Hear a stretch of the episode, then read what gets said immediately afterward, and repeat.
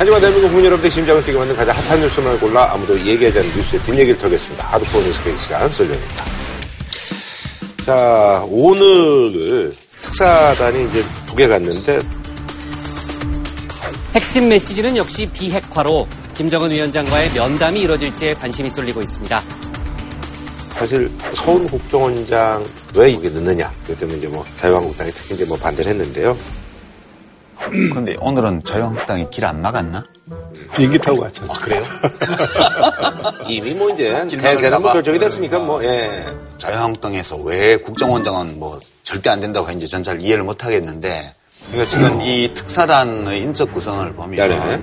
되게 합리적으로 짜여졌어요. 서훈 국정원장은 북한에서 한 2년 정도 살았던 사람이에요. 그 캐도 신폰가요? 거기 경수로 찍을 때 아, 거기 KEDO 직원으로 위장 신분으로 가서 있었지만 아. 2년이나 살았어요. 아, 북한을- undercover예요? 예, undercover로. 그러니까 그 국정원 아, KEDO 오랜만에 들어보네요. 예, 국정원장이면서도 북한을 굉장히 잘 알고 음. 북한에서도 서훈 원장을 잘 알아요. 그러니까 여기서 북한 담당. 그다음에 정의용 안보실장은 이 사람은 미국 통이에요. 아하. 그 경력도 그렇고 성향도 그렇고 굉장히 친미적인 사람이란 말이에요. 영어도 잘하고. 그러니까 미국 담당, 북한 담당. 그리고 천혜성 통일부 차관이랑 김상균 국정원 2차장이 그 실무 뒷받침을 하기 네네. 위해서 이말 전문적 역량을 가지고 뒷받침을 하기 위해 수행하는 거고요. 네네네. 윤건영 국정상황실장이 가는 거는 대통령한테 보고. 대통령하고 가장 가까운 사람이기 때문에 대통령의 의중을 제일 잘 알고 있고 그래서 협상이 진행되는 과정에서 음. 바로바로. 필요하면 어. 청와대하고 연락도 해야 되고 그런 연활유 역할을 하기 위해서 국정상황실장이 같이 가 있는. 거예요.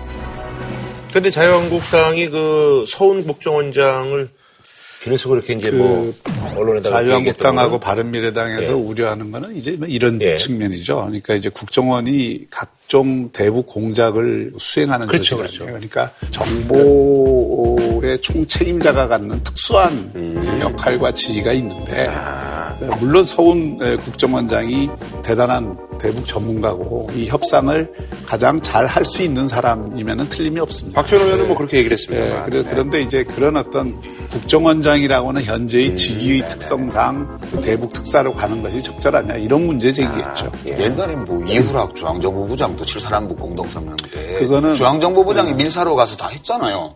자기들 집권하고 있을 때는 다 그렇게 해놓고 이제 와서 지금 세는데 그때 짓거를 했나.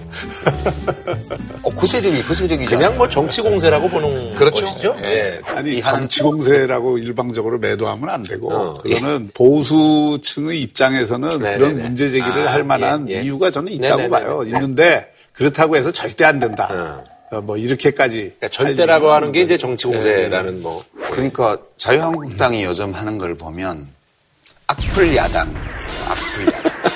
붙일 수 있으면 무조건 악플을 다는 식으로 지금 비판을 하고 있거든요. 사실 뭐 이 협상이 그냥 미국이 상관이 없는 남북 간의 교류 협력을 촉진하기 위한 그런 협상이라면 국정원장 갈 필요 없죠. 그러니까 사실은. 이제 뭐 서훈 원장이 가든 정영 실장이 가든 또 다른 누가 가든 중요한 거는 이번에 가서 뭘 가져오느냐가 중요한 거지 네네네. 누가 가느냐는 거는 사실 본질적인 문제는 아니라고 봐요.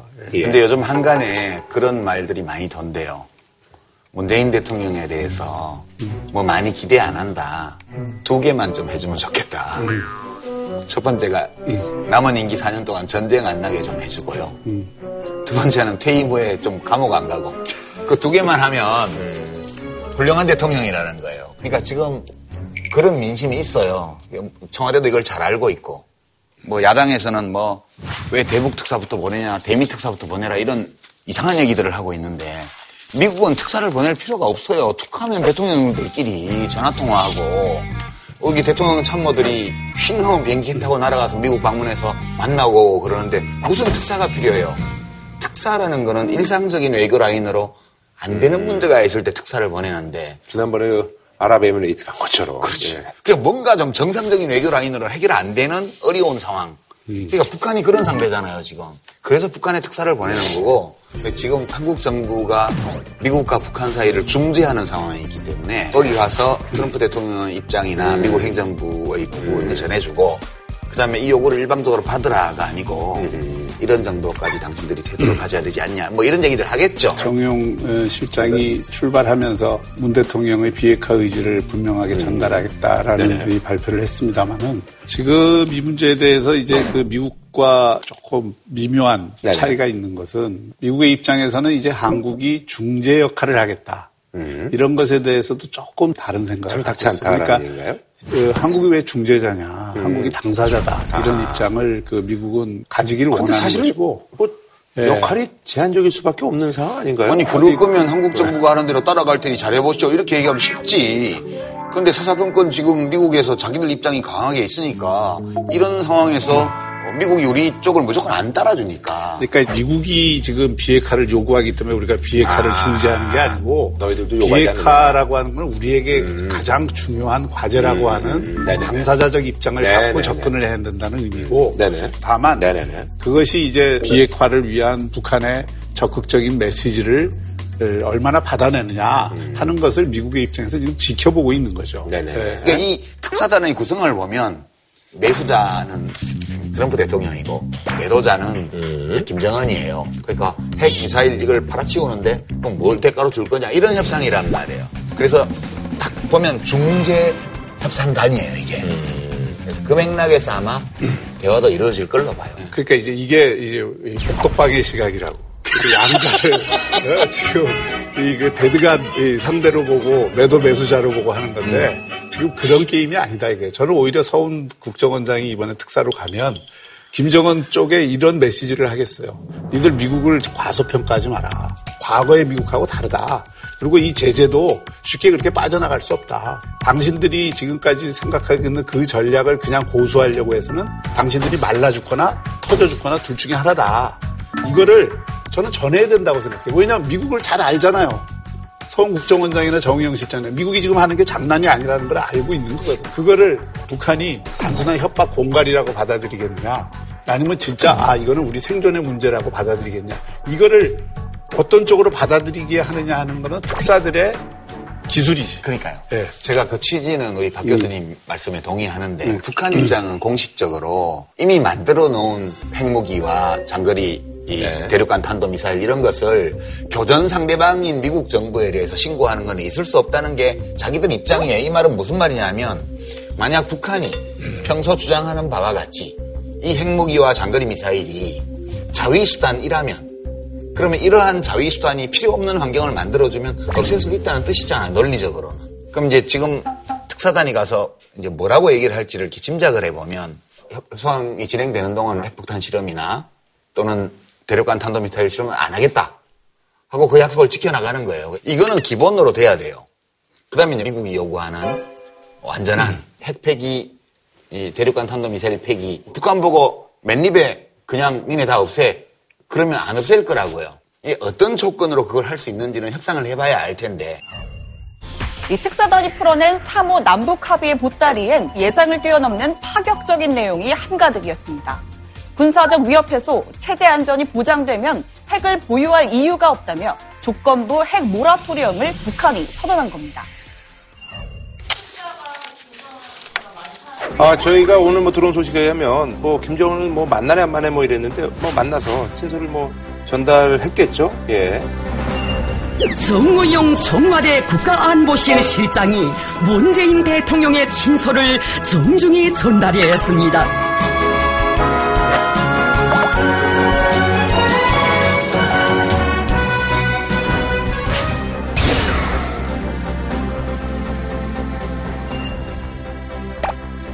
어, 김정은 만났다고? 네네네. Wow. 그 뭐. 아니 그거 뭐 예정돼 있었던 건데 뭘 wow요? 아, 일부러 연출 좀 해봤어요. 아니, 근데 이제 뭐, 못 만날지도 모른다. 못 만날지도 모른다 그랬는데 뭐. 그거는 안 만날 이유가 없죠. 지금 뭐 북한의 입장에서 왜 지금 그 한국을 에, 박대하겠어요? 김정은을 가족이 만난. 사람, 뭐, NBA 농구선수 출신의 어떤 데니스. 로드맨, 네. 뭐 그런 사람밖에 없었잖아요. 근데 이제 제대로 대한민국의 정책 당국자들이 얼굴을 처음 본 거죠. 설득의 기술을 잘 발휘했기를 기대합니다. 그리고 이제 제일 효과적인 방법은 역시 트럼프 대통령이 얼마나 예측 불가능하고 무서운 사람인지 그거를 좀 파는 게 아주 효율, 효율적인 커뮤니케이션 전략이 될 수 있다. 서훈 원장이 자료를 잔뜩 가져갔으리라고 봐요. 봐라, 이게 장난이 아니다. 현명하게 대처하지 현명하게 않으면 대처하지 않으면 어, 이게 장난이 아니다. 우리 둘이 특사 가도 될 뻔했어.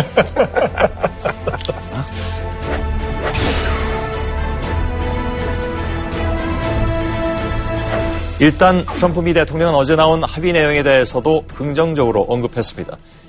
이런 가운데 오늘 문재인 대통령은 여야 대표를 불러서 대화 진행 상황을 설명했는데 홍준표 자유한국당 대표는 회담 내내 부정적인 입장을 보였습니다.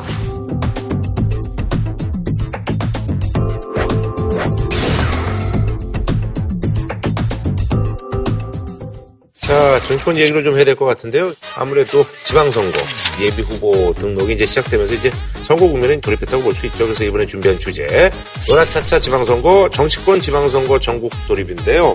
특히 이제 뭐 서울시장 같은 경우는 여당 쪽의 어떤 지지가 높기 때문에 그래서 이제 박원순 어, 현 시장의 3선이냐 아니면 뭐 박영선, 뭐 우상호 당내 경쟁자들 과연 어디까지 갈 것이냐 뭐 이거에 대한 좀 관심이 좀 있거든요. 예. 먼저 전체적으로 보면 네네네. 이번 지방선거는 운동장이 기울어져도 한참 기울어진 지금 선거잖아요. 기울어진 운동장. 예, 이런 얘기 어, 많이 문재인. 정부가 집권 1년 차인데다가 지지율도 계속 66%뭐 그렇죠. 이런 얘기도 지지율도 나오고. 높은 데다가 또 야당이 뭐 이런 표현이 그렇지만 헛발질이요?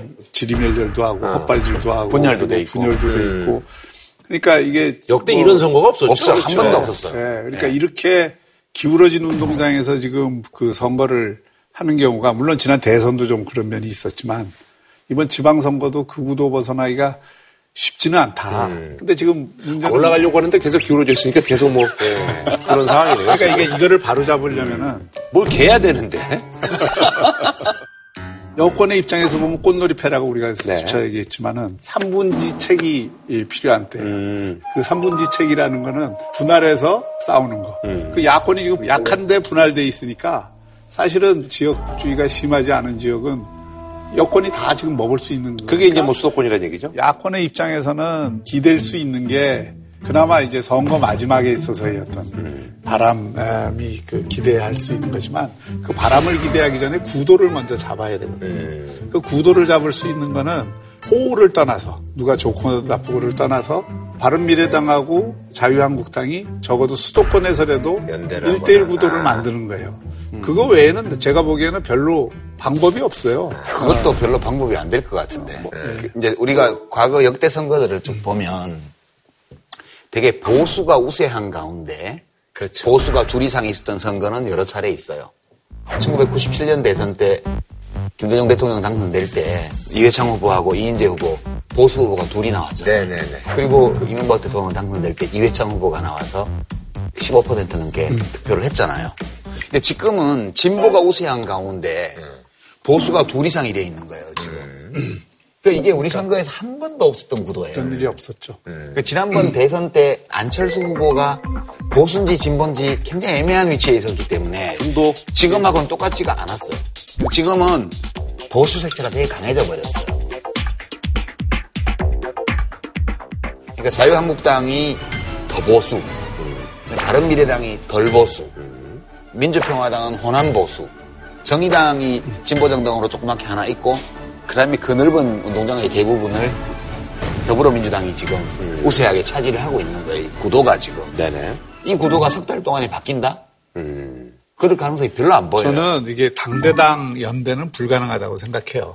어, 지금의 이 리더들의 성격이나 네. 이런 걸 볼때 안할 거예요. 지금 또 한 상황도 아니잖아요. 근데 이 후보 간에 네, 그리고 어, 후보 간에. 선거가 막상 있고 이길 수 있는 전략이 약자들 입장에서는 뭉치는 것밖에 방법이 그쵸. 더 있어요. 음. 그러니까 그 방법이라도 써볼 거냐 음. 아니면 뭐 지난 대선처럼 각자 도생하기로 하고 결국은 질것 뻔히 알면서 그 다음을 기약하느냐. 더진 사람을 찾아내는 거죠, 그러니까. 그러니까, 그러니까 이게 그러니까 묘한 네. 건데 네. 지난 한 20년간 선거에서 진보 쪽이 쭉 약간 연대를 해왔어요. 그럼 그때마다 보수 쪽에서 저거 뭐 야바위다, 떴다방이다, 뭐 그다음에 원래 정략적인 그러는 거지, 뭐다 뭐 이렇게 정치- 이제 공격을 해왔는데 정치라는 게 입장 바뀌면 하는 나도 그 얘기야. 그럼 지금 딱 바뀌니까 보수 쪽이 지금 야권 연대 얘기를 하고 있고 그 이제 더불어민주당 쪽은 아무 말도 안 하고 있어요.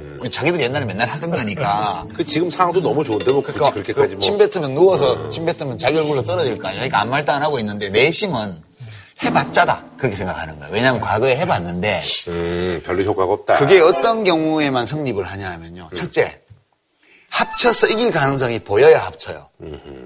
합쳐도 못 이긴다 이렇게 되면 그래? 그럼 2등 싸움 하지. 이렇게 되기 때문에 안 되고요.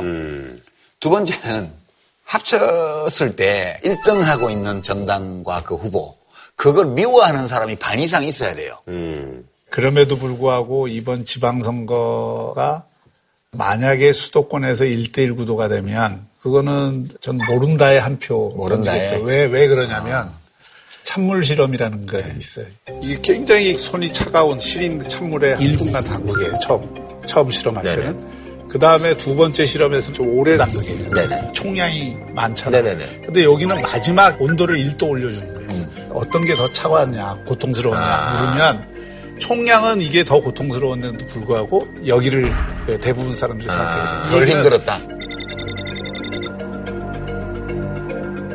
선거에 적용을 하면 어떻게 되냐면 선거 마지막 한 달의 여론은 음. 그 이전 11달의 여론보다 훨씬 중요해요. 근데 이번 선거가 6월 달이잖아요. 네네네. 제가 보기에는 4, 5월에 변수들이 좀 있어요. 남북 변수도 있고 뭐 남북 이런. 변수도 네. 있고 여러 가지 어떤 지금 문재인 정부 정책 쓰는 것 가운데에서 영역별로 이 반대가 조직화되고 있는 이 흐름들이 있거든요. 이건 전체 여론하고는 조금 음, 다른 거예요. 이게 선거 여론이 한쪽이 너무 우월하다 보면 삐걱수가 나온다. 그렇지, 그렇지. 삐걱수가 나오면서 지난번 여론이 총선도 그랬고. 음. 그렇죠. 확 돌아설 수 있는 계기가 한두 번은 올 수 있어요.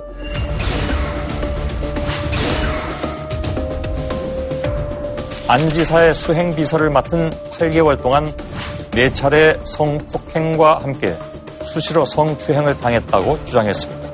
도지사직과 함께 일체의 정치 활동도 중단하겠다고 밝혔습니다. 민주당이 성폭력당으로부터 벗어나겠다는 의지가 있다면 충남지사 후보를 공천하지 말아야 할 것입니다.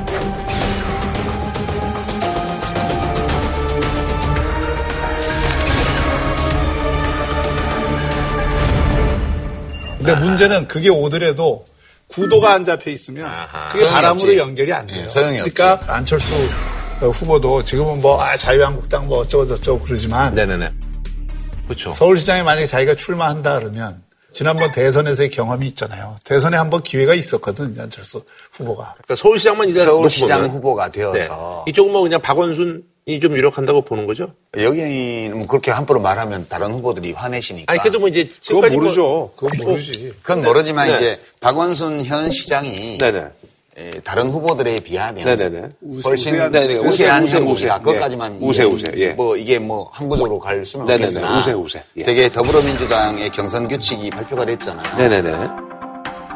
결선 투표. 결선 결선 투표를 하는 거예요. 그래서 이제 변수가 좀 생겼다고 하긴 하는데요. 변수 안 돼요. 그러니까 아, 제가 볼 때는 그래도 유력이다. 어지간히 욕먹는 사람이 아니면 1차전에서 강력을 이겨. 예, 1차전에서 이기면 2차전도 이겨요. 대부분 그렇게 된다고요. 네네네. 근데 저도 단이라는 거 해봤잖아요. 그러니까 물론 제 경험이 다는 아닌데 안철수 씨가 이제 바른미래당의 후보로 서울시장에 나오고 그다음에 자유한국당에서 뭐 후보가 나오면 단일화를 해서 근데 하고 단일화하면 또 과정도 번거롭고 협상해도 시끄러우니까 그거 없이 그냥 묵시적으로 두 당이 네네네. 경기도는 현역이 남경필. 남경필 지사니까 바른미래당에서 우리 후보도 마땅치 않고 그러니까 슬그머니 그냥 무공천으로 하고 서울은 또 뭐 후보 막 찾다가 마땅한 후보가 없으니까 또 슬그머니 자유한국당이 무공천으로 하고 그다음에 인천은 현직이 또 자유한국당이니까 그것도 슬그머니 자유한국당으로 하고 이래서 묵시적인 연대를 일단 형성해서 후보를 조정해놓고 그 다음에 선거전이 시작될 시점에 가서 막 여권을 향해서 포화를 뽑으면서 연대 전선을 형성한다. 그러니까 1대1 구도를 만들어요. 그 경우에 어떤 요구를 받게 되냐 하면 안철수 씨가 서울시장 후보로서 자유한국당 지지층의 표를 받으려면 서울시장이 되고 나서 합당한다고 선언해라 이렇게 요구할 거예요. 서울시장도 바른미래당한테 뺏기고 죽 서서 개줄 일 있냐 이렇게 되기 때문에 그거를 가라앉히려면 꼭 통합한다가 아니더라도 그럴 가능성이 있다는 정도의 제스처는 해줘야 돼요.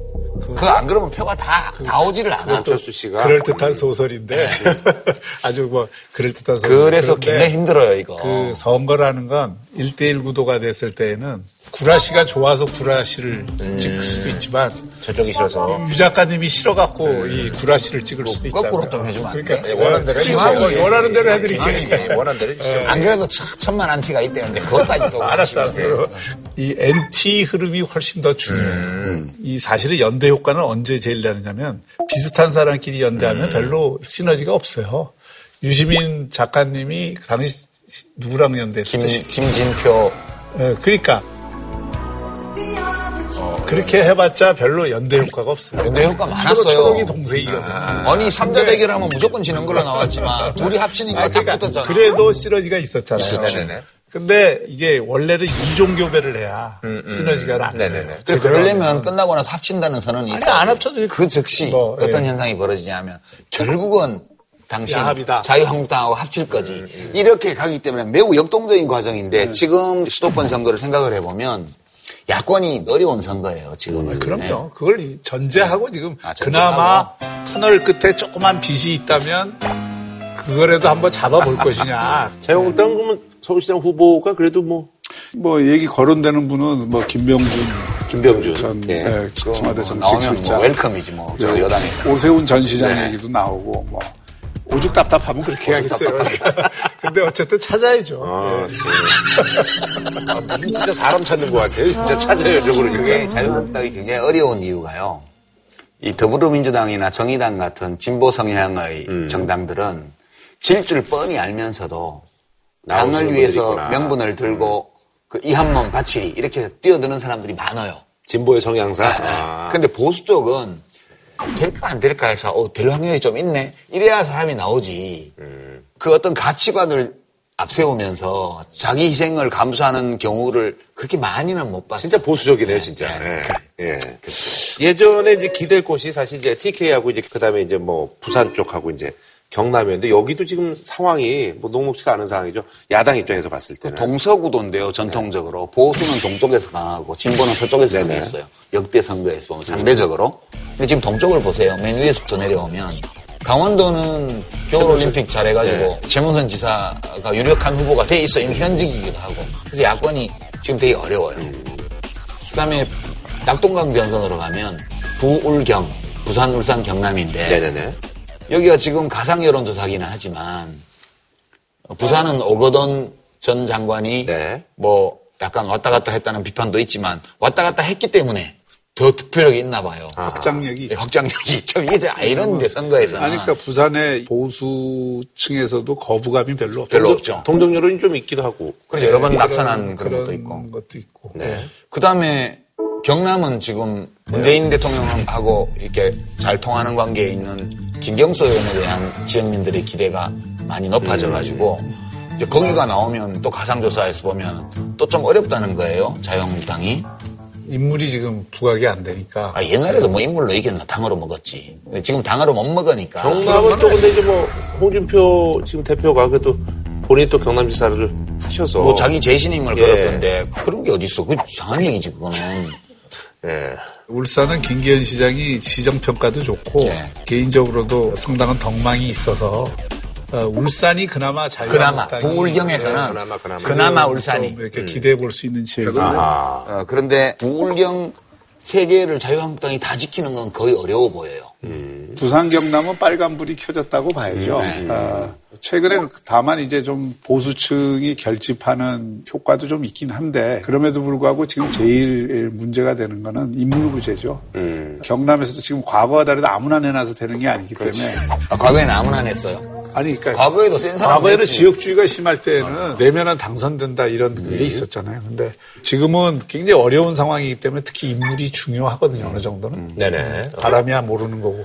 근데 지금 경남은 인물을 못 찾는 것 같아요, 제대로. 대구 경북이 대구요, 제일 예. 그래도 자유한국당으로서는 믿을 만한 그렇죠. 곳이죠. 경북은 거기는 뭐 지킨다면은 대구 경북 지키고. 근데 이제 뭐 경북 지사야 그런데 이제 대구시장 같은 경우는 조금 뭐. 아, 대구시장도 김부겸 장관? 김부겸 장관이 나오면 여론조사상으로는 팽팽한데 네네. 대구 경북 정서는 그러니까 지난번 대선까지는 사실 상당히 요동치고 그런 아. 면이 있었는데 지금 이번 대구 경북은 거꾸로 좀 어, 결집할 가능성이 아, 좀 지켜주자. 아. 김부겸 장관이 출마하는 거는 좀 오버라고 봐요. 음. 그게 현직 국회의원이고 또 문 대통령이 발탁해서 이제 첫 내각의 장관도 음. 한지 지금 1년도 안 됐고 그런 상황에서 대구시장마저 먹겠다고 음. 집권당에서 국회의원직, 장관직 다 내던지기 음. 하고 내보내면 저는 그거는 정말 나무집에 그 곡식 종자까지 다 갖고 와야 직성이 풀리겠다. 아, 최소한 까치밥은 남겨주는 여유가 있어야지. 눈물 난다, 눈물 나. 집권당으로서의 그런 금도가 아니라고 봐요. 장관을 하고 있으니까 음.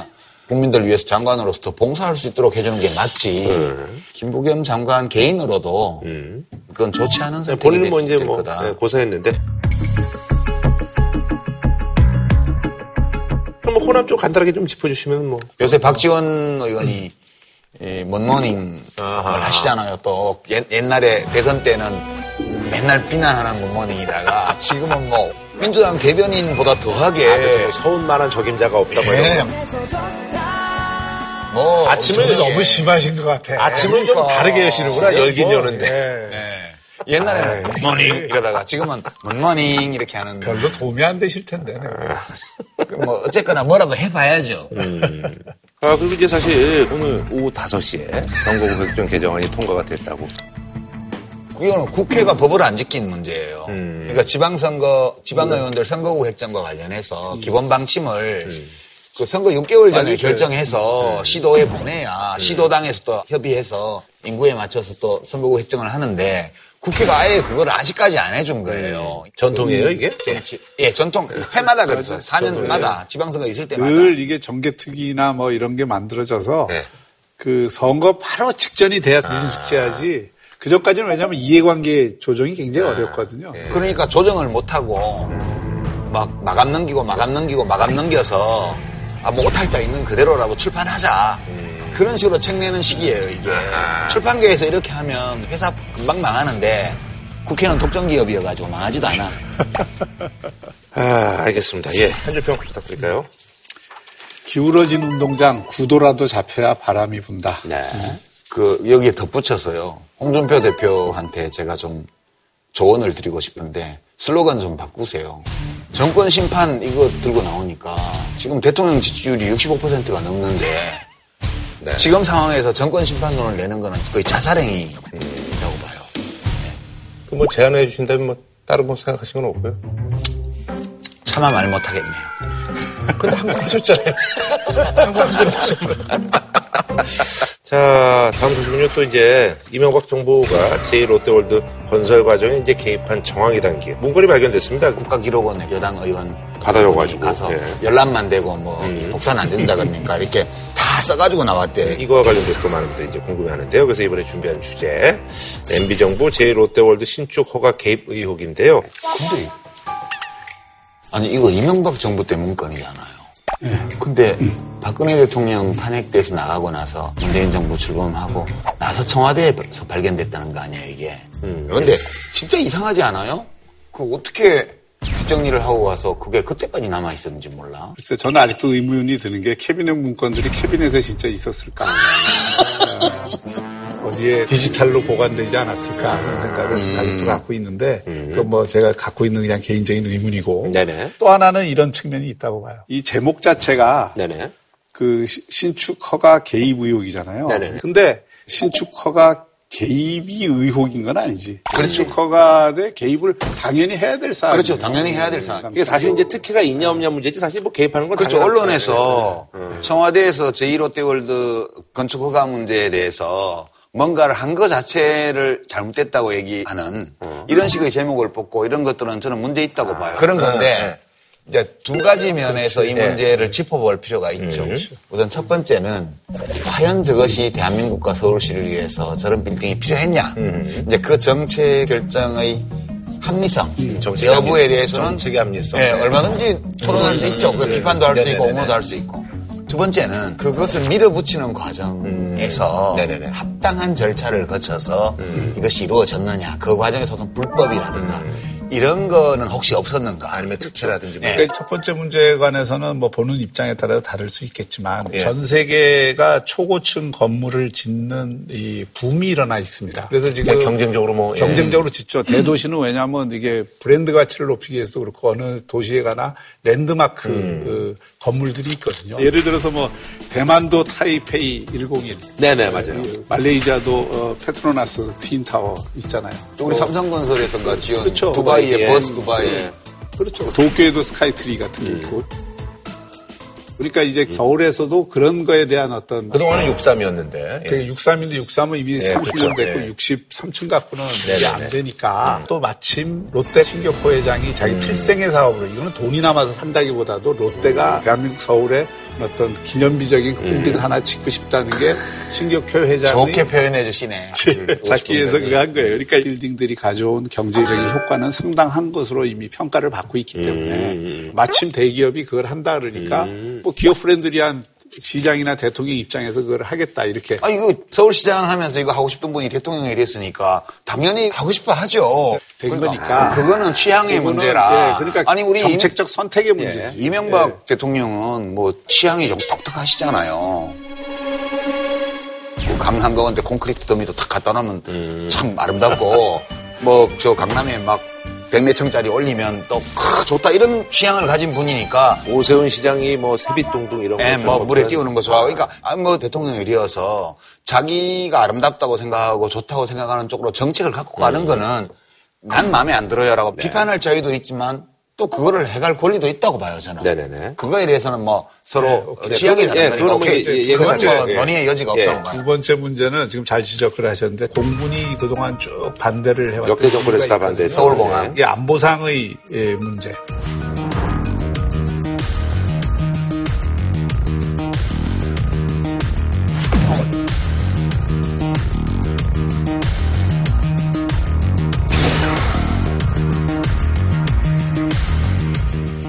이 과정에서 과연 어떤 특혜가 있었냐. 네네네. 음. 그게 맞지 뭐 사실 솔직히 하고 비행장 활주로까지 그렇죠. 틀어갖고 해줬으니까 그러나 이제 그 과정에서 누군가가 거기에서 또 비리를 저질렀더니 그런 거 그 문제가 되죠. 이거는 이제 에, 그 어, 밝혀내야 되는데 그거는 뭐 박근혜 정부에서도 에, 그 했고 또 지금 감사원에 또 보냈잖아. 예, 그러니까 그걸 할 거예요. 하는데 나는 제가 된다. 그때 청와대 요구할 때 있었거든요. 그 과정에서 보면 누구나 알고 있었어요.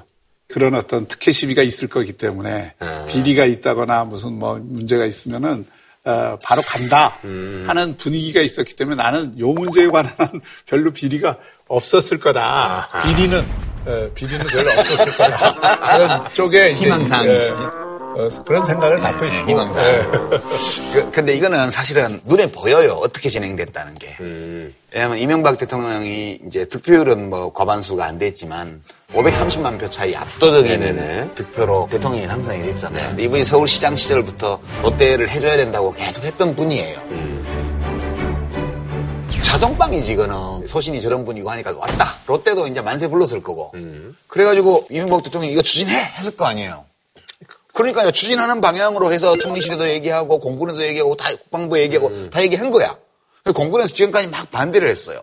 이명박 대통령은 그걸 밀어붙인 거예요. 여기에 이제 꽂히셨다라고 표현. 근데 이제 만약에 이게 결정적으로 활주로를 트는 정도로 안 됐다 그러면 아마 이명박 정부도 못했을 거예요. 근데 이 아이디어는 공군 내에서 나온 거야. 공군 내에서 나왔고 그 전에도 이 아이디어가 공군 내에 있었어요. 근데 그 전에 대통령들은 그렇게까지 안 했지. 음, 왜냐하면 뭐 김영삼 대통령, 김대중 대통령이나 노무현 대통령이 높은 빌딩 짓는 거에 꽂힌 분들이 아니었거든. 근데 이명박 대통령은 막 밀어붙이는 분이잖아요. 불도저잖아요. 그러니까 사대강 사업도 그렇고 이것도 그렇고 딱 불러갖고 장관 보고 직을 걸고 하시오 그러면 공군의 그 무슨 컴퓨터에 다 있는 여러 안 중에 다 찾아내지. 근데 이제 그 당시에 특수 상황 중에 하나는 2008년에 리먼 브라더스 사태가 터졌잖아요. 리먼 사태. 그러니까 네. 그 경제 위기가 와 있는 에, 과정에서 투자를 활성화하는 여러 가지 어떤 음. 에, 기획들이 있는데 실제 롯데가 투입한 돈은 5조가 넘습니다. 그러니까 마침 상당한 투자액이 있고 또 일자리 창출 효과는 만명 이상. 이 있고 또 완성됐을 때 경제 유발 효과도 2017년에 제1롯데 완성이 되면서 내놓은 뭐 보도 자료에 에, 이게 10조 원 이상의 경제적 가치가 있다 이렇게 어, 이제 좀 부풀렸지. 왜냐하면 고기 네. 아쿠아리움 가는 사람은 이제 육삼 빌딩 아쿠아리움을 안 가잖아. 그 코엑스 아쿠아리움을 들, 들 가잖아요. 그 다음에 전망대 가고 싶은 사람은 이제 육삼 전망대를 안 가고 글로 가잖아요. 그러니까 수큰 그 고무줄 잣대예요. 자체 제2롯데월드에서 유치하는 고객들의 숫자와 매출 액수와 고용된 숫자 이것만 따지는데 그게 강력한 경쟁자가 들어오는 바람에 없어진 것까지 생각하면 그게 그만큼은 뭐, 아니지. 뭐, 뭐 가감이 있을 수 있죠. 그러니까, 가감이 있을 수 있는데 어쨌든 관광 산업이나 뭐 경제적 효과를 기대하고 한 것만은 틀림이 없고. 근데 그 아들 중에 신동빈 씨가 반대했다는 거지. 그렇게 높이 올리는 거를. 백몇 층으로 하지 말고 한 60층짜리로 두 개 합시다 이랬는데 택도 안 되는 소리 하지 마. 그러고는 백몇 층으로 올렸단 말이에요. 올려놓고 온 서울 시민들이 다 롯데의 존재를 알 수 있게 만들었잖아요. 자기 돈 많다는 거 보여주는 제일 좋은 방법이에요. 근데 다 해놓고 본인은 그걸 즐기지도 못하니까 그 참 안타까운 인생의 그 아이러니죠 그죠? 그 올림픽 동계올림픽 유치해놓고 뭐 그냥 개막식장에서 별로 대접도 못 받은 이명박 대통령이나 지금 수감되어 있는 박근혜 대통령 생각이 나는 거예요 저는 엠파이어 스테이트 빌딩이 뭘 누가 지었는지가 뭐가 중요해. 엠파이어 스테이트 빌딩으로 남는 게 중요하지. 그래도 지은 개인으로 지은 개인으로 보면 안타깝지 그것도 저 신동아에서 만든 건데? 그러니까 그래서 누가 지금 누구죠? 최, 최순영 회장. 최순영 회장을 누가 기억하냐고. 그래도 안타깝지 그러네요. 우리 동시대의 사람들이잖아요 근데 지금 그 MB에 걸려 있는 뇌물에 관해서 혐의들 있잖아요. 전부 하나씩.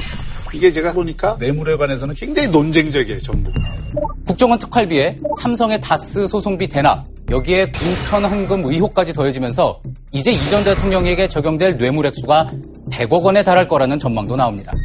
오늘 새롭게 드러난 4억 원은 2008년 총선 당시 공천 헌금입니다. 한나라당 김소남 의원이 비례대표 자리를 대가로 제공했다는 건데 이전 대통령의 곧간지기인 김백준 전 청와대 총무 기획관에게로 간 뒤에 이 돈은 다시 이전 대통령의 형인 이상득 전 의원에게 전달된 것으로 전해졌습니다. 그러면 MB 측에 공천헌금을 냈다면 공천헌금을 누가 받았냐 이거예요. 그, 그게까지 다 나와야 되는데 검찰은 알고 있죠. 누구를 줬는지 그 사람이 돈을 받아서 누구한테 갖다 줬는지 검찰은 다 알아요. 지금 제가 볼 때는. 두 번째는 다스 소송과 관련된 거. 만약 다스가 이명박 대통령께 아닌데도 이명박 대통령이 뭐 그렇게 부탁을 해서 삼성에서 돈을 뭐 그렇게 몇십억을 줬다. 그러면 그 삼자 뇌물이거든 최소한. 자기 게 아니면 네. 자기 거면 단순 뇌물이에요. 그렇게 복잡하게 걸려 있어서 지금 우리가 이것이 뭐 단순 뇌물죄다, 뭐 삼자 뇌물죄다, 뭐다 이렇게 단정하기는 어려운데 하여튼 뭐가 많이 걸려 있는 건 맞는 거예요. 그리고 이명박 대통령 쪽에서 한 번도 사실관계에 대해서 이야기를 안 내놨어요. 뭐 얘기를 안 할수 없죠. 왜냐하면 검찰 수사로 어쨌든 질문지들이 만들어질 거고 그 질문지에 대해서 답변을 다 하는 과정에서 국민들에게 이런 부분에 대해서 입장을 밝힐 거야 아마. 그러니까 지금 변호사들한테 자문을 하면 변호사들은 100% 말하지 말라 그럴 거예요. 왜냐면 그분들은 법률가거든. 법리적인 측면에서 유리한 행동을 하도록 하고 불리한 행동을 하지 말도록 권할 네네. 거예요. 근데 이명박 대통령은 그 법리적 기준만으로 이 문제에 대처하면 갈수록 여론이 나빠져서 이 법정에도 영향을 줄이라고 봐요. 저는 지금 시점 같으면 있는 그대로 사실을 얘기하는 게 좋다고 봐요. 나중에 법정에 가서 다툴 수도 있겠으나 전직 대통령이시잖아요. 그럼 당연히 이 제기된 의혹에 대해서 국민들에 대한 최소한의 예의는 지켜야 된다고 봐요. 아니면 아니, 라고 하고 기면 기라고 하고 정직하게 가훈이 정직이라고 하신 분이 검찰의, 검찰의 전략은 저는 상당히 먹혔다고 봐요. 검찰의 전략은 모든 의혹들을 하나하나 다 흘려서 보도가 되게 하고 그럼으로 인해서 굉장히 도덕적으로 어, 비난을 받도록 여론의 기반을 만든 거거든요. 그러니까 오늘 보면 MB 측 입장이 그동안 주요 사안에 대해서 대부분 나왔어요. MB 측? 예, MB 측 입장이. MB 측 입장이지 MB 입장이 아니잖아요. 아니, 아니 그거 믿으면 안 돼요. MB 측 입장이라는 거. 딴 사람마다 믿을 게 한 개도 없어요. 제가 보기에는. 오로지 이명박 대통령 자신이 얘기를 하는 것만 어느 정도 우리가 신뢰성을 부여할 수 있지. 그것도 다는 아니고 일부. 그 어쨌든 어, 저는 박근혜 대통령도 불구속 수사를 하기를 마음으로 기대를 했어요. 왜냐하면 굉장히 논쟁적인 게 있고 이러면 전직 대통령을 방어권을 보장해주는 차원에서 저는 불구속 기소하는 게 개인적으로는 나는 옳았다고 봐요. 그게 국민 감정과 관계없이. 예, 결국은 그렇게 안 되고 지금 뭐 저런 식으로 최악으로. 갔죠, 예, 최악으로. 최악으로 간 건데 이 경우도 마찬가지예요. 뭐 검찰이 굳이 구속하겠다는 뭐 막- 막을 방법이 없을 거야 아마 지금 여러 가지 여건상 국민 여론도 그렇고 또 뭐 지금 영장 판사도 바뀌었다면요 최근에 뭐 뭐 여러 가지 어떤 이 그 아, 일부러 바꿨다. 아니 뭐 그런 건 아니지만 지금 뭐 판사들도 굉장히 눈치 보는 것 같은데 그러니까 검찰이 의도한 대로 갈 수 있는데 과연 그게 바람직하느냐 하는 문제는 별개의 아니 그러니까 저는 그런 거예요. 이명박 대통령이 재임 중에도 뭐 강력한 소신을 앞세워서 불도저처럼 그렇게 하신 거 지금이라도 그 방식을 버려야 된다고 봐요. 지금은 진짜 제가 볼 때는 최악의 상황으로 알겠습니다. 아니 안타깝지. 그 사실 이제 그 정도원 전 의원 그래서 네. 이제 연관 검색어 경천 동지 해가지고 이 얘기가 많이 나오는데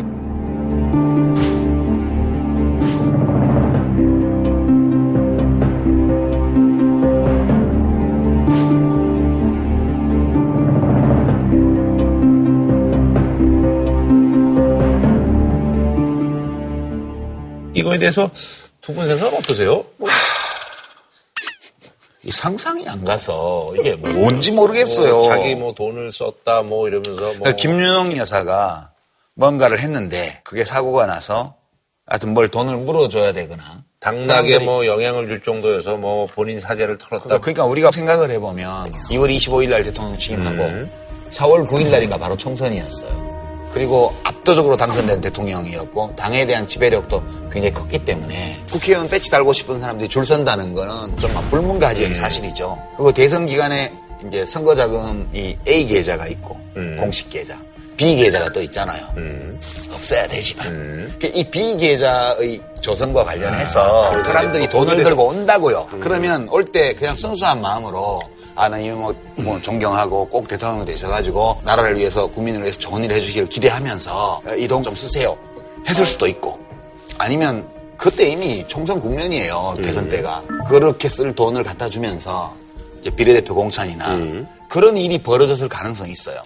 음. 근데 뭐가 그 뒤에 문제를 깔끔하게 해결을 안 해줘서 정도현 의원이 중간에서 뭐 자기 막아보려고 중심으로 음. 뭘 했다 이런 스토리인데 지금 수사도 오늘 보니까 천신일 회장, 최지중 회장 또 압수수색을 하고 자택을 그 내용을 보니까 대선 자금과 관련된 음. 내용이다 이러는데 이건 검찰이 가도 넘어가는 거예요.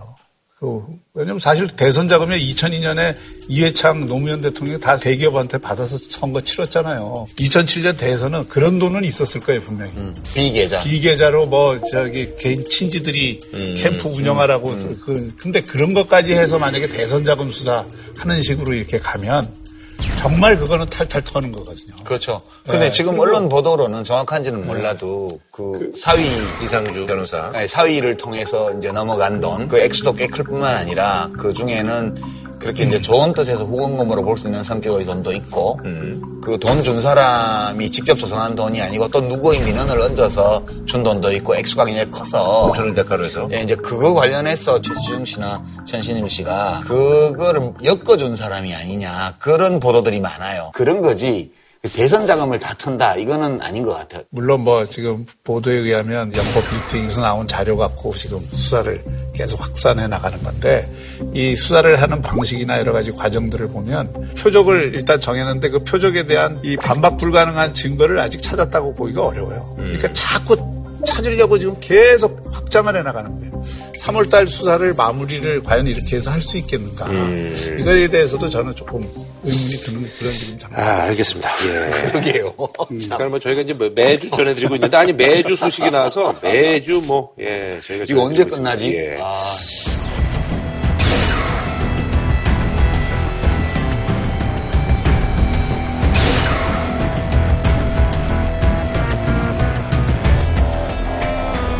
자, 뭐 한 줄 평 부탁드리겠습니다. 제가 먼저 할게요. 네. 아까 이제 토론 중에도 제가 말씀을 드렸는데 가훈을 실천하시기 바랍니다. 그 검찰이 내놓으려고 하는 반박 불가능한 증거는 과연 무엇인가? 네. 자, 다음 소식은요. 지난달 그 근로시간 단축을 골자로 한 법안이 국회 본회에 통과했습니다. 그래서 지방선거 앞두고 사실 민생 관련 정책에 관심이 쏠리고 있는데요. 그래서 이번에 준비한 주제 무엇이 무엇이 바뀔까요? 2018년 민생 정책 점검인데 가장 뭐 눈에 띄는 게 사실 이제 그 근로시간 68시간에서 이제 52시간으로 줄이자는 내용. 근로기준법 개정안이 이제 국회 이제 본회의 통과했는데 이게 이제 7월부터 예, 순차적으로 이제 시행된다는 게 이제 사업장 규모 가 이제 뭐 기준이겠죠. 예. 좀 소개해 주시죠. 노동시간 단축 합의를 한 거는 오래간만에 국회가 밥값을 음. 한 에, 일이다. 아, 근데 이런 거 어떻게 이렇게 좀 소리 소문 없이 이렇게 또 했대요. 예. 이게 왜냐면은 2015년 9월 15일 날. 박근혜 정부 시기에 노사정 대타협을 했었어요. 그, 그 노사정 대타협의 중요한 내용 중에 하나가 이 아, 노동시간 단축입니다. 있군요. 그러니까 예. 우리나라가 뭐 세계 최장 시간 노동을 가진 나라고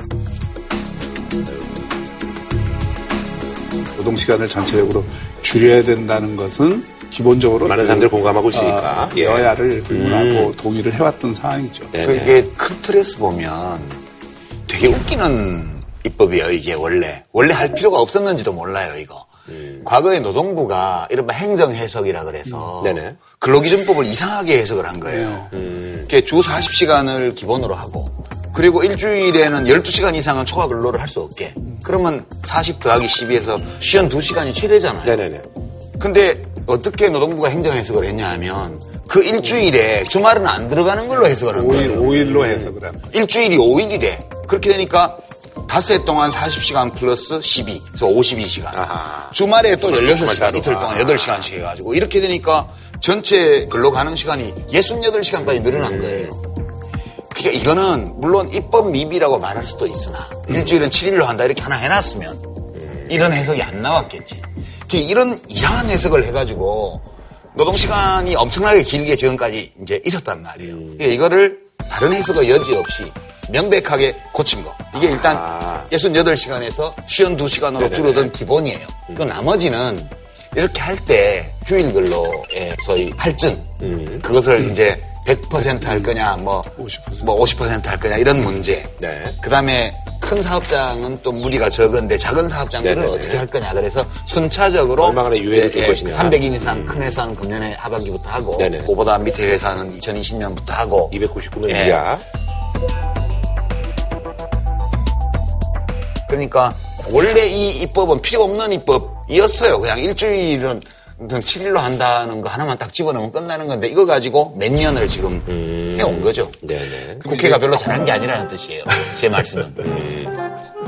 노동 시간 문제는 줄여가야 되는 건 틀림없지만 그렇게 한 이유가 있었다고요. 음. 휴일 근무를 안 하면 안 되는 많은 업종들이 있었기 때문에 유연하게 음. 그 노동 시간을 이용할 수 있도록 하기 위해서 68시간까지 네네. 인정을 해줬던 거죠. 그러나 이제 우리나라 경제 발전도 되고 삶의 질이 점점 더 중요해지기 때문에 이걸 줄여야 된다는 요구가 있어서 지금 여기까지 온 거고. 음. 그런데 이걸 바로 적용을 하게 되면은 현실적으로 어려움에 빠지는 기업들도 많이 생긴단 기업도. 그렇고 뭐 근로자 같은 경우도 일단 그렇죠. 수입해 주니까. 그러니까 근로자들 입장에서는 그동안 초과 수당이나 휴일 수당에 의존했던 사람들이 현실적으로 줄어들게 되고 네네. 기업 입장에서도 이게 당장 근로 인력을 확 늘려야 되는 문제가 생기잖아요. 네네네. 그러니까 그 적응 기간을 주기 위해서 유예 기간을 둔 거죠. 네네. 적응을 하는데 300인 이상 기업장이나 뭐 공공부는 전혀 문제가 안 돼요. 음. 그런데 5인에서 49인까지 한 3년 안에 적응을 해야 되는 이런 문제가 있는 거죠. 네네. 그리고 이번 법 적용에서 빠져 있는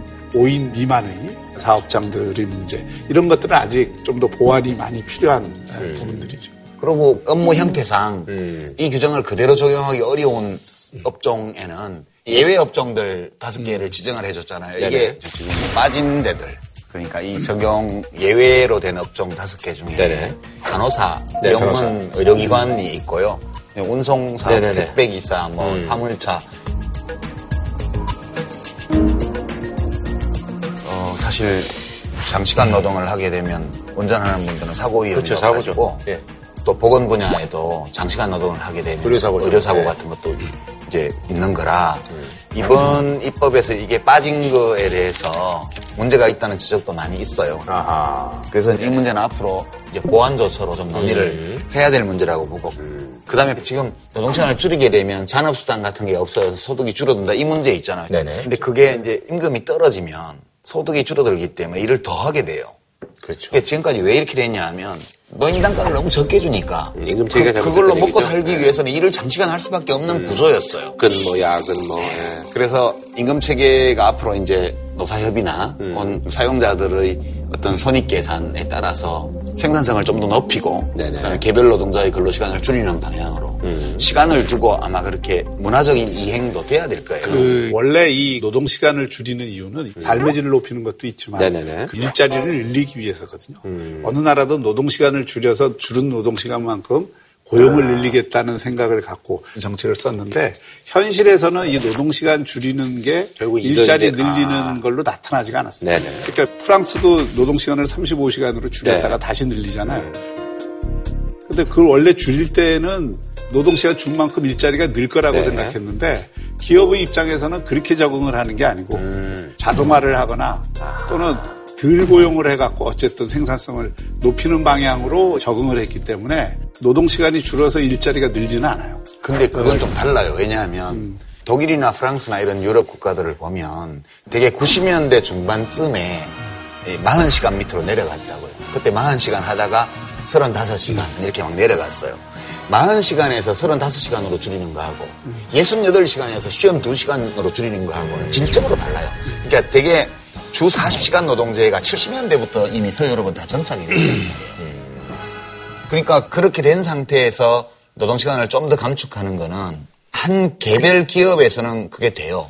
폴크스바겐 같은 경우에 1990년대 중반에 뭐 몇천 명 해고를 받아들일래 아니면 임금 보상 없이 노동 시간을 내리는 걸 받아들일래 이렇게 노사 협의를 해서 노조에서 우리는 몇천 명 해고되는 것보다 같이 좀 덜 일하고 덜 버는 걸로 받아들일게. 이렇게 해서 개별 기업에서는 그렇게 이행해 갔고.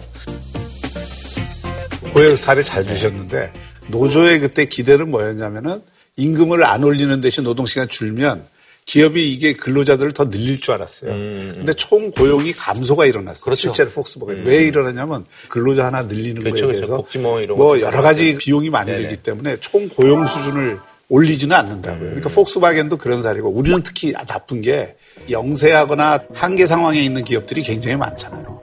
이런 경우에 노동 시간을 줄이면 근로자를 더 써야 되는데 더 쓰느냐 말이죠. 그러니까 이게 저는 우려가 되는 게 제조업 기업들이 오히려 자동화나 또는 해외 진출이나 네네네. 뭐 이런 쪽으로 방향을 틀면 이게 굉장히 부작용이 나기 때문에 또 근로 시간을 그런 식으로 줄여놓으면은 정부 계산으로는 한 30몇만 원 임금이 준다 그러지만 현실적으로는 한 60만 원 정도까지 줄 수 있다는 게 중소기업 중앙회 지금 이야기거든요. 이게 간단한 문제가 아니거든요. 왜냐하면 그 60만 원이라는 게 이분들한테는 한계 소득일 수가 있기 때문에 이게 이제 전체적으로 보면 이게 생산성 향상 때문에 그렇게 노력을 해도 노동자들의 숫자가 자꾸 줄어요. 그러니까 근로시간을 단축해도 늘지 않는다 이게 아니고요.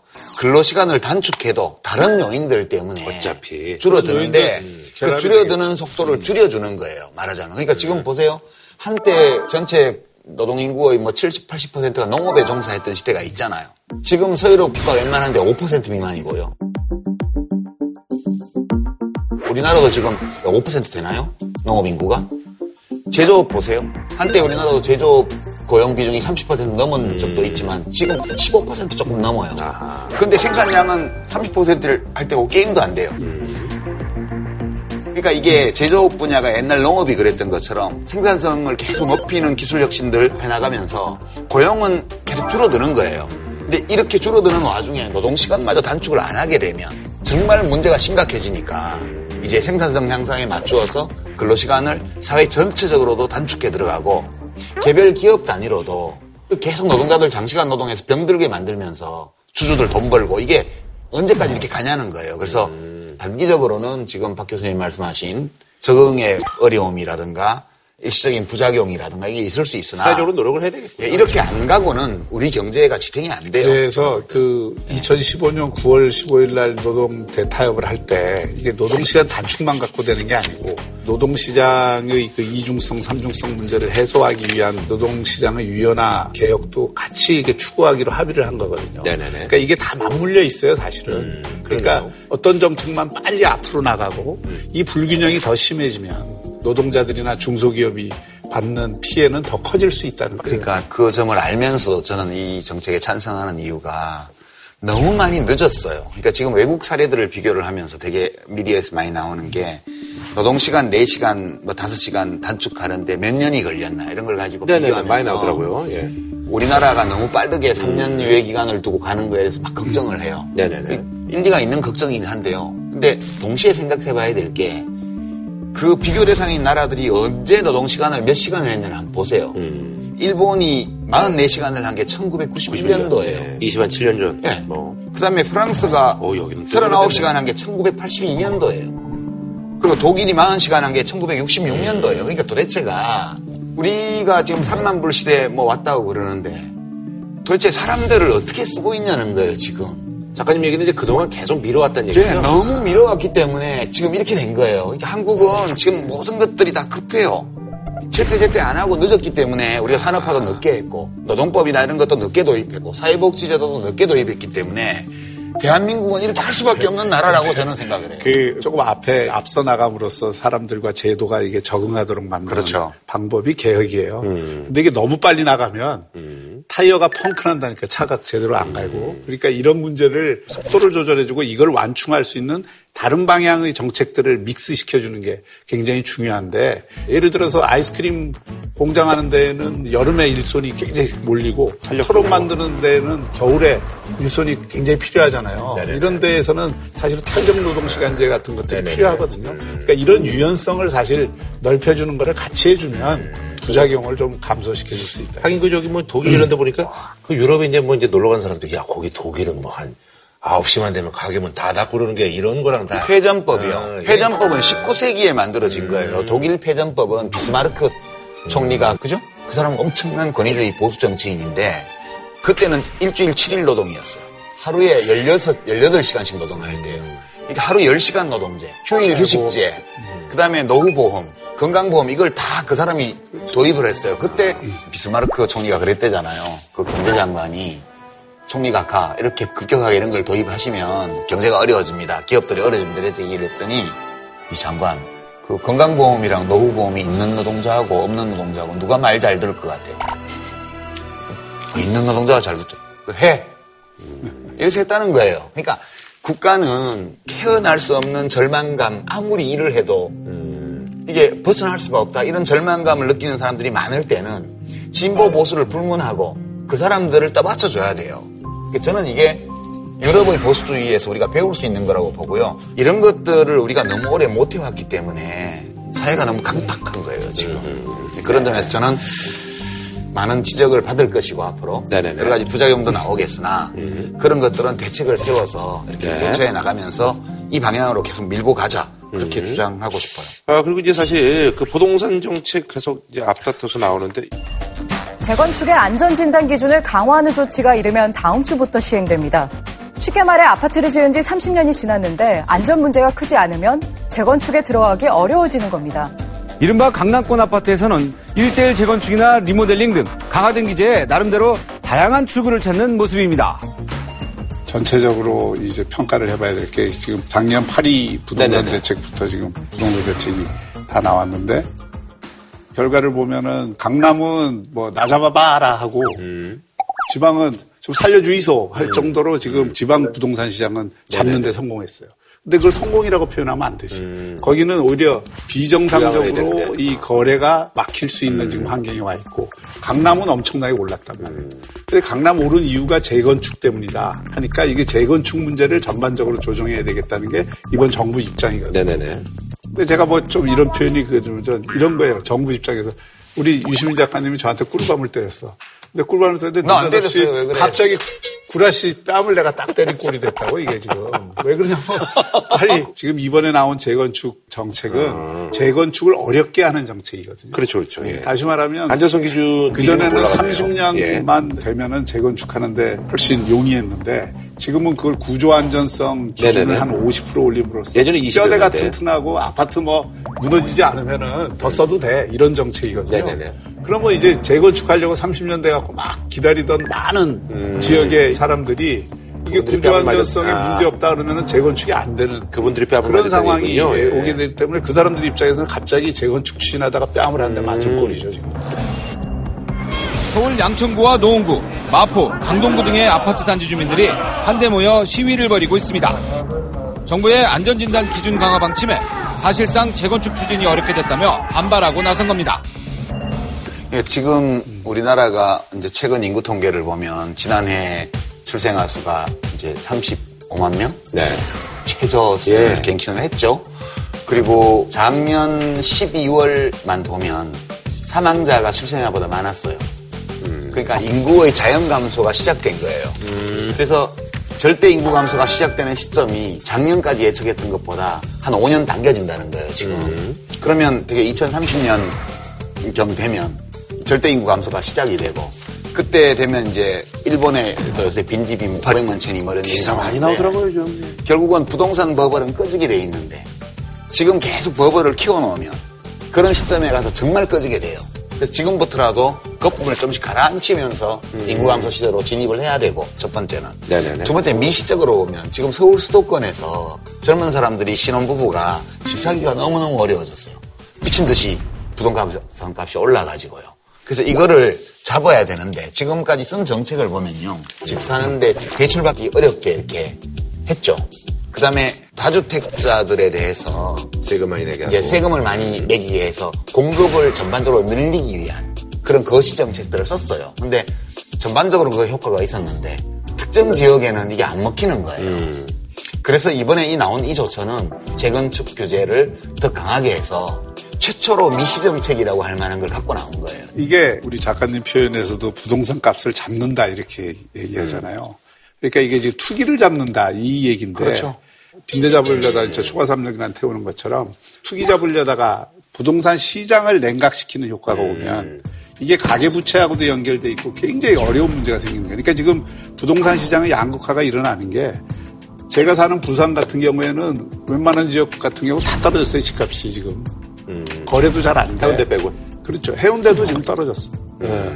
그러니까 지금 그동안에 너무 올랐어요. 그러니까 이게 그동안 너무 올랐으니까 떨어져도 된다. 이거는 수요 공급상 맞지 않는 논리예요. 그거는 그 가격에서 미시적인 조정이 필요한 거지. 이게 너무 떨어지면 거래도 안 될 뿐 아니라 이게 부동산 시장에 대한 여러 가지 충격이 오기 때문에 그 지역 경제도 자칫 잘못하면은 굉장히 어려움에 빠질 수가 있다고요. 그러니까 부동산 값을 뭐 폭락시키거나 이런 게 목적이 돼서는 안 되고요. 그렇게 될 수도 없고 덜 오르게 관리를 해야 돼요. 또 물가 인상률보다 덜 올라야 돼요. 그래야 지금은 30년 모아야 뭐 집 산다 이렇게 돼 있지만 앞으로 15년, 10년 벌어서 집 살 수 있는 대로 가려면 임금 소득이나 이런 것들이 오르는 속도가 집값이 오르는 속도보다 더 높게 유지되게끔 어떻게든 해야 이 문제를 해결을 하죠. 그러니까 제발 그렇게 됐으면 좋겠는데 이게 지금 같이 오르거나 같이 떨어지면은 이게 문제가 안 되는데 한 곳은 오르고 다른 데는 떨어지면 이 양극화가 심해질 뿐만 아니라 국민들 입장에서는 강남 이외 지역에 사는 사람들 또 부동산 값이 오르지 않은 지역에 사는 사람들은 상대적 박탈감이 더 커질까 반발이 굉장히. 거죠. 그러니까 나도 저기에 동참해서 뭔가를 벌어야겠다. 이래서 투기 열풍이 일어나는 거예요. 그래서 투기는 열풍이 일어날 때 특정 지역에서 시작돼요, 항상. 그리고 그게 번져서 온 나라가 다 이제 투기 열풍에 잠기는 건데 그래서 지금 무엇이 주로 그 부동산 가격 상승에 대한 기대를 유발하느냐 봤더니 그 중에 재건축이 한 가지라는 거예요. 그러니까 이제 이것 때문에 기대를 했다가 실망하는 분들이 있죠. 그러나 저는 그런 기대까지 정부가 충족해야 될 의무는 없다고 봐요, 기본적으로. 아니 근데 뭐 이번에 택시 요금이 이제 5년째 이제 서울시 같은 경우는 이제 그대로인데 여기 이제 연내 좀 인상을 한다는 그래서 이제 한 15%에서 25% 정도 이제 오른다고 하는데 근데 이거 올라도 너무 올리는 거 아니에요? 그러니까 물론 뭐 최저임금도 오르고 이런 어떤 이유가 있으니까 그런 정책을 쓰긴 했겠지만 택시를 급해서 많이 이용하는 서민들 입장에서는 상당히 충격이 될걸요. 근데 이게 사실은 인상 요인이 있어요. 지금 이제 5년 전에 올렸잖아요. 서울 택시의 경우에 네네네. 5년 전에 올렸는데 5년 동안 물가 인상이 매년 2, 3%씩 있었다 하더라도 그럼 택시 요금은 2, 3%씩 매년 싸진 거예요. 지금까지. 뿐만 아니라 우리나라가 실질 소득 상승이 5년 동안 또 있었잖아요. 네네. 당연히 국민들의 소득이 지난 5년간 늘었기 때문에 그러면 택시 요금이 내 소득 지출에서 차지하는 비중도 그게 맞춰서 오르는 정도면 저는 문제가 없다고 봐요. 저는 택시요금 올려야 된다고 생각하는데 올리더라도 점진적으로 올리는 방법을 취하는 게 맞다. 너무. 갑작스럽게 올린다는 그러니까 예를 들어서 말씀이신 지금 3,000원에서 기본 요금을 1,500원씩 4,500원 올리고 그러면 한꺼번에 이렇게 올리는 일이 없게 하려면 해마다 자동적으로 명목 임금 상승률만큼 올려주든가 그러면 택시 운전하는 분들은 무슨 죄가 있어요? 이게 한 번 올리고 나면 5년 10년씩 계속 그게 묶여 있으니까 그러면 경제 성장을 하는데 아무런 혜택을 못 받잖아요 자기는 그래서 이건 올리긴 올려야 된다고 봐요. 그러니까 올리되 점진적으로 올리는 전략을 쓰는 게 저는 맞다고. 봐요. 해마다 올리면 해마다 욕 먹어요.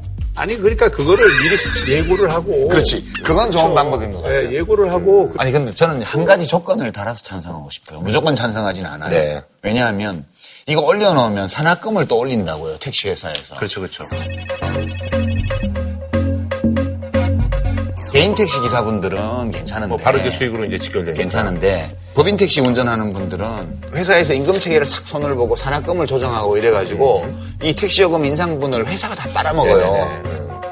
이거는 곤란하다. 그러니까 지금 올리더라도 시민들도 그거 원치 않아요. 네, 산업금은 묶어놓고 혹은 최소한 산업금을 이 택시 요금 인상보다는 낮은 폭으로 해야 돼요. 그러니까 이 요금 인상이 택시 운행을 하는 노동자들에게는 도움이 안 되고 네네. 회사비만 불려주는 이런 식으로 또 가게 되면 이거는 나는 반대하고 싶어요. 음, 알겠습니다. 뭐 한 줄로 평 예, 부탁드리겠습니다. 민생 정책은 현장에 한 번 더 가보고 정책을 쓰세요. 네. 좀 노동 시간 단축에 관해서 노동이 고통이 되지 않는 법이까지 노동 시간은 지속적으로 줄여 나가야 좋은 사회가 되는 거 아닌가. 네. 이렇게 말씀드립니다. 자, 다음 소식은요. 이거 진짜 뭐 많은 분들이 또 관심을 갖고 있는데요. 중국 정부가 이제 그 국가주석의 임기 제한을 폐지하는 중국 공산당이 국가주석의 연임 제한 규정을 삭제했습니다. 국가주석이 10년 이상 연임하지 못하게 하는 이 규정이 사라지면서 이론상으로는 시진핑 주석의 종신 집권이 가능해졌습니다. 마오쩌둥 시대의 개인 숭배가 되살아나고 덩샤오핑이 1980년대 만든 집단 지도 체제가 무너졌다는 평가입니다.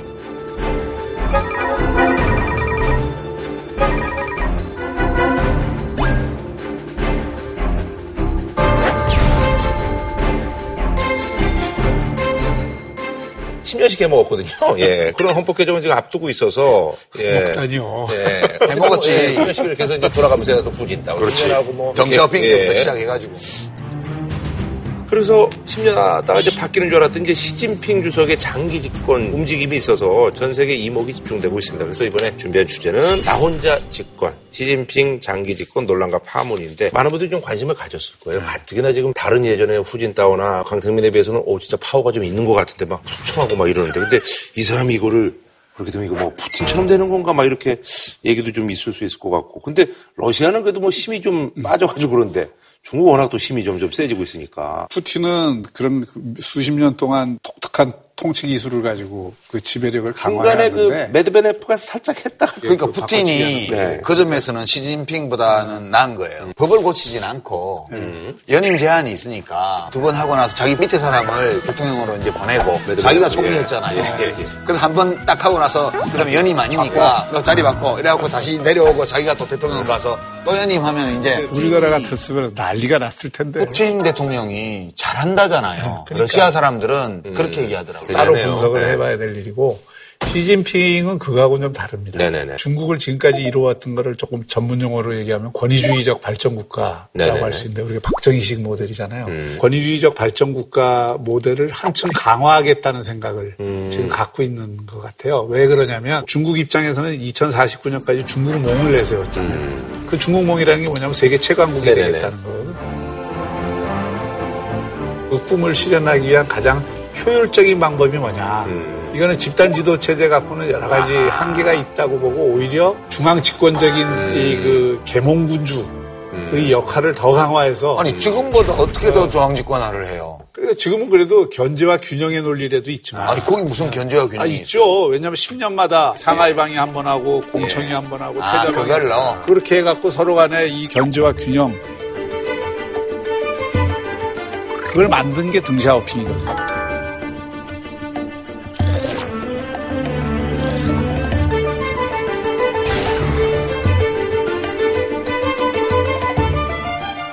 그 견제와 균형이 오히려 불편하다고 보는 거죠. 시진핑이 제일 약했던 게 군부거든요. 네네네. 군부를 정리를 하기 시작했어요. 음. 뭐 각종 불편 문제나 뭐 음. 사정을 통해서. 그러니까 군부의 영향력이 있었던 샹하이 방 네네네. 장점인 에, 주석 일파들이 굉장히 약화된 거죠. 또 이 각종 부정부패 네네네. 이 단속을 통해서 공청 계열이라든지 이런 쪽을 숙청을 굉장히 많이 했죠.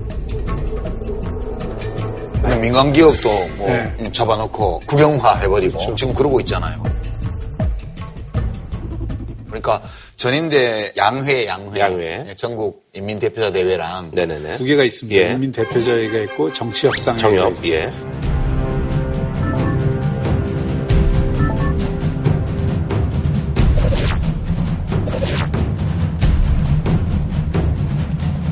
근데 이게 지금 우리가 중국 중국 체제를 자기들은 이제 신민주주의라고 얘기를 해요. 그 민주주의래요. 중국식 민주주의. 어, 중국식 민주주의래요. 근데 뭐 북한도 지들이 민주주의라고 그러니까 그런 맥락에서 보면 민주주의 아니거든요.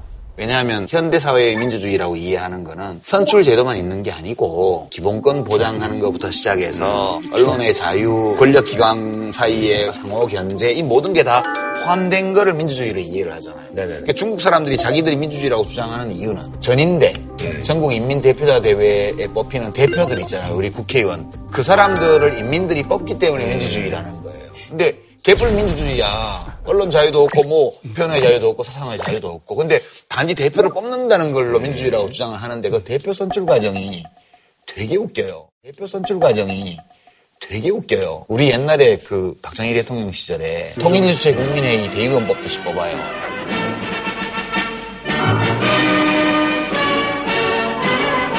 그게 전인대의 구성원들이 뽑혀서 올라온 사람들이에요. 근데 간접 선거로 뽑히는데 계속 내려가면 마을 단위로 뽑히는 대의원이 있어요.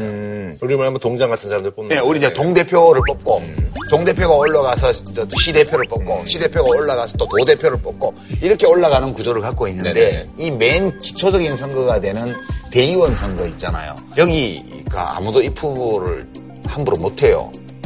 그리고 당의 추천이 없으면 정해준 사람 추천을 받아와야 되는데 당의 추천을 못 받을 사람을 추천을 안 해줘요 사람들이.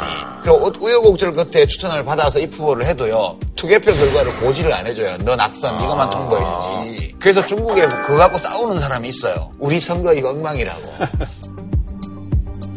근데 신문에 한 줄도 안나 그러니까 이런 식으로 대의원을 사실상 위에서부터 쫙 대의원 할 사람을 딱 지명하고 내정된 사람이 대의원에 뽑히면 올라가서 또 군 단위에서 또 지정된 사람을 또 뽑고 이렇게 층층이 올라가서 전인대까지 올라오니까 이게 명색만 인민을 대표하는 국회의 성격을 갖고 있는 거지 우리가 기본으로 생각하는 민주주의하고는 아무 관계 없는 제도예요 이게. 이걸로도 부족해서 임기 규정을 삭제하고 이거는 제가 볼 때는 시주석이 아, 평소에 뭐 점잖아 보이고 뭐 지성미도 있어 보이고 뭐 그런 거 인정하는데 이거 이상한 것 같아요. 아니 그 그래서 이제 뭘 더 집중을 해 여기서? 중국몽이 아니라 황제몽이다. 근데 어, 이 양회를 앞두고 신화통신에서 뭐 이 헌법 개정 네. 79조 임기 규정 삭제하는 거 보도했다고 한 줄짜리. 그러니까요. 그거 막 잡아가고 막 난리가 났어요. 웨이보 포함해서 SNS망에 금치거 설정해가지고 네네네. 뭐 시황제, 뭐 제위에 오르다 이런 발음이 나는 모든 단어를 다 검색 불가능하게 만들고 언니 할 거잖아. 할 건데 보도했다고 왜 처벌을 하냐고. 좀 이상해요. 이게 재밌는 게 공산당 그 금고지기를 나이 많아서 물러났던 자기 측근을 불러들였잖아요. 왕치산. 그 다음에 앞으로 경제 운영을 하, 게될 후가는 이 좀 나이도 젊고 이 사람을 또 경제정책 브레인으로 딱 발탁하고 그래서 다 똑같아요. 장기 집권을 할 때는 뭘 많이 먹이는 거야. 잘 먹여줄게 라고 얘기를 하고 그 다음에 지 혼자 먹는 놈 잡아다가 잡아가두고 그 지금 이제 뭐 민간 기업들만 국영화하고 이런 것들이 인민들이 볼 때 쟤 혼자 너무 많이 먹어 이런 사람 뻔보기로 처단하고 그 다음에 자기 측근을 금고지기로 딱 갖다 놓고 중국 인민들에게 더잘 살게 해줄게 이렇게 보여주는 거예요. 그래서 이걸 좀 깜짝 쇼로 뭐다 연출하려고 그랬는데 신화통신 기자가 한 줄짜리를 써버린 거야. 그러니까 스포일러가 된 거지. 금지했네. 그러니까 열받은 거야. 아니 근데 너무 저기 깊이 감정이입했나? 아니 아니 그거 정확한 표현이에요. 중국의 반발은 없어요? 아 반발이야 뭐 그 저변에 있겠지만 왜냐면 죽을라고? 그걸 노출하면? 그러니까 박정희 이 대통령이 유신 체제 하는 거랑 거의 비슷한 거의 비슷한 거지. 상황이죠. 그러니까 그 명분은 중국이 일사불란하게 중국몽을 향해서 가고 세계 최강국이 되기 위해서는 일사불란하게 된다. 갈 수밖에 없고 국론을 통일하고 예, 그게 이 플라톤이 말한 철인 정치 있잖아요. 플라톤은 덕이 무엇인지 아는 자가 다스려야 한다 이렇게 얘기를 했는데 덕이 많은 자가 누군지 를 우리가 알 수가 없잖아요. 그래서 결국 민주주의에 귀착된 거는 많은 사람들이 덕이 있다고 인정하는 사람을 덕 있는 사람을 인정해서 권력을 주는 제도예요. 근데 이걸 대중민주주의라고 중국에서는 얘기를 하고 이 대중민주주의는 우리하고 안 맞아. 이상한 사람이 대통령인데 이렇게 얘기하면서 우리는 그런 거 없어. 우리는 철저히 공산당 조직에서 아래에서부터 검증해서 위에까지 올리기 때문에 공산당이 철인이에요. 그 맥락을 잘 봐야 되는데 네네. 지금 21세기 들어와서 많은 학자들이 미국과 중국의 G2 시대가 열릴 거라. 그랬어요. 근데 현실은 어떠냐면 G2까지 아직 오지도 못했어요. 이게 다 역전된다 그랬는데 이게 역전이 안 돼요. 됐어. 더 격차가 벌어지고 그리고 두 번째는 미국이 이렇게 그 G1의 체제를 강고히 하는 데는 셰일가스가 엄청난 영향을 미쳤어요. 국제 정치의 가장 1번 요인이 에너지거든요. 네네네. 근데 중국은 에너지 문제에 대해서 미국만큼 강하지 않은 데다가 사실은 중국을 둘러싼 환경이 포위됐다고 할 만큼 미국 일변도로 가고 있잖아요. 뭐. 미국의 아시아 태평양 전략이 사실 중국을 둘러싸고 있다. 그러니까 이대로 그냥 평범하게 가서는 안 된다는 생각을 하는 거예요. 비상한 각오로 뛰어야 되는데 힘을 집중해서 개몽군주처럼 나를 따르라 해갖고 가는 게 정답이다. 이렇게 보고 이번에 이거 하려고 하는 게 한편으로는 시진핑 사상을 모택동 사상 이후에 처음으로 당그 지도 사상으로 만들었잖아요. 그 공산주의에서는 제일 중요한 거거든요. 사실상 종신의 길을 종신 집권의 길을 연 거거든요. 그러니까 이게 등샤오핑 체제가 지난 40년간 중국을 발전시킨 원동력이었다면 등소평 체제를 사실 조정하는 결과를 그런 의미를 갖는 것이죠. 이 사람이 이제 장기 집권하면 뭐 국제 정세는 그럼 어떻게? 달라질 것도 없어요. 여러 명이 하던 거 그냥 한 명으로. 그래, 어차피. 공산당이 네. 하는 거예요. 오히려 앞으로 단기적으로는 어떨지 모르지만 길게 보면 중국의 입장에서도 저는 상당히 위기 요인이 강화될 네네. 거라고 보는데 왜냐하면 사회나 경제는 이미 글로벌화돼 있고 자유와 바람이 확 불어 있어요. 근데 이거를 더 일사불란하게 그 큰 나라를 이제 통합을 하겠다 그러니까 그러니까 이 긴장은 더 강화될 가능성이 높죠. 어떤 학자가 중국은 전통적으로 과잉 통합된 나라, 유럽은 과잉 분열된 나라인데. 고대 그리스 도시 국가들끼리 내전 벌여서 다 망한 것처럼 1차 대전, 2차 대전이 다 유럽 강대국끼리 했다는 거예요. 과잉 분열 상태가 그래. 중국은 시황제 때부터 기원전 뭐 한 무슨 3세기, 4세기 이때부터 지금까지 2200년 동안 과잉 통합, 물론 중간에 내전도 있었고 그렇지만 과잉 통합된 국가였어요. 이 과잉 통합된 국가에 공산당 일당 지배가 들어오면서 공산당이 왕을 대신하게 된 거거든. 그러니까 중국을 가만히 보고 있으면 되게 웃기는 게요. 그 농민공들이 시위를 하거나 아니면 뭐 어디 공장이 이상한 게 돌아가지고 막 환경오염을 시켜서 주민들이 막 데모를 하고 이런 걸 보면 오 시진핑을 욕을 안 해요. 우리나라는 툭하면 대통령 나와 막 하잖아요. 근데 여기는 그 지방 당 간부 있죠. 우리 옛날에 조선시대 밀란 일어날 때 뭐 고부군수 누구 아무개를 처단하라 하듯이 그 지방정부 관계자를 비난을 해, 공격을 해요. 그러면 중앙정부가 이렇게 보고 있다가 싹 와가지고 정리를 해줘.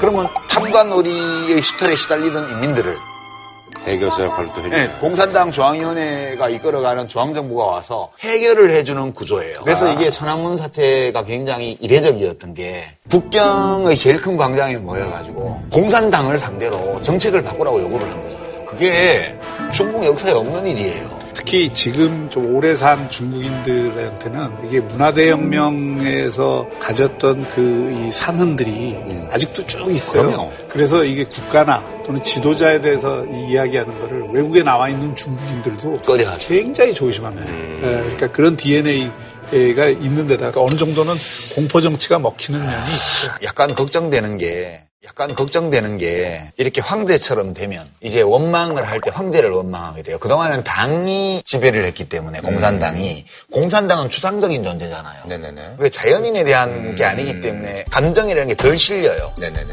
근데 이제 공산당이 지배하던 국가였는데 시진핑 개인이 공산당을 지배하고 그걸 통해서 국가를 지배하는 이렇게 비춰지게 되면 뭔가 문제가 있을 때 예전에는 추상적인 정치 결사인 당을 향했던 게 어떤 자연인을 향해서 갈 수 있다는 거예요. 중요한 지적인데 약간 그, 이제 뭐 사립재단 이사장 하고 뭐 이런 거 비슷한 거네요. 네.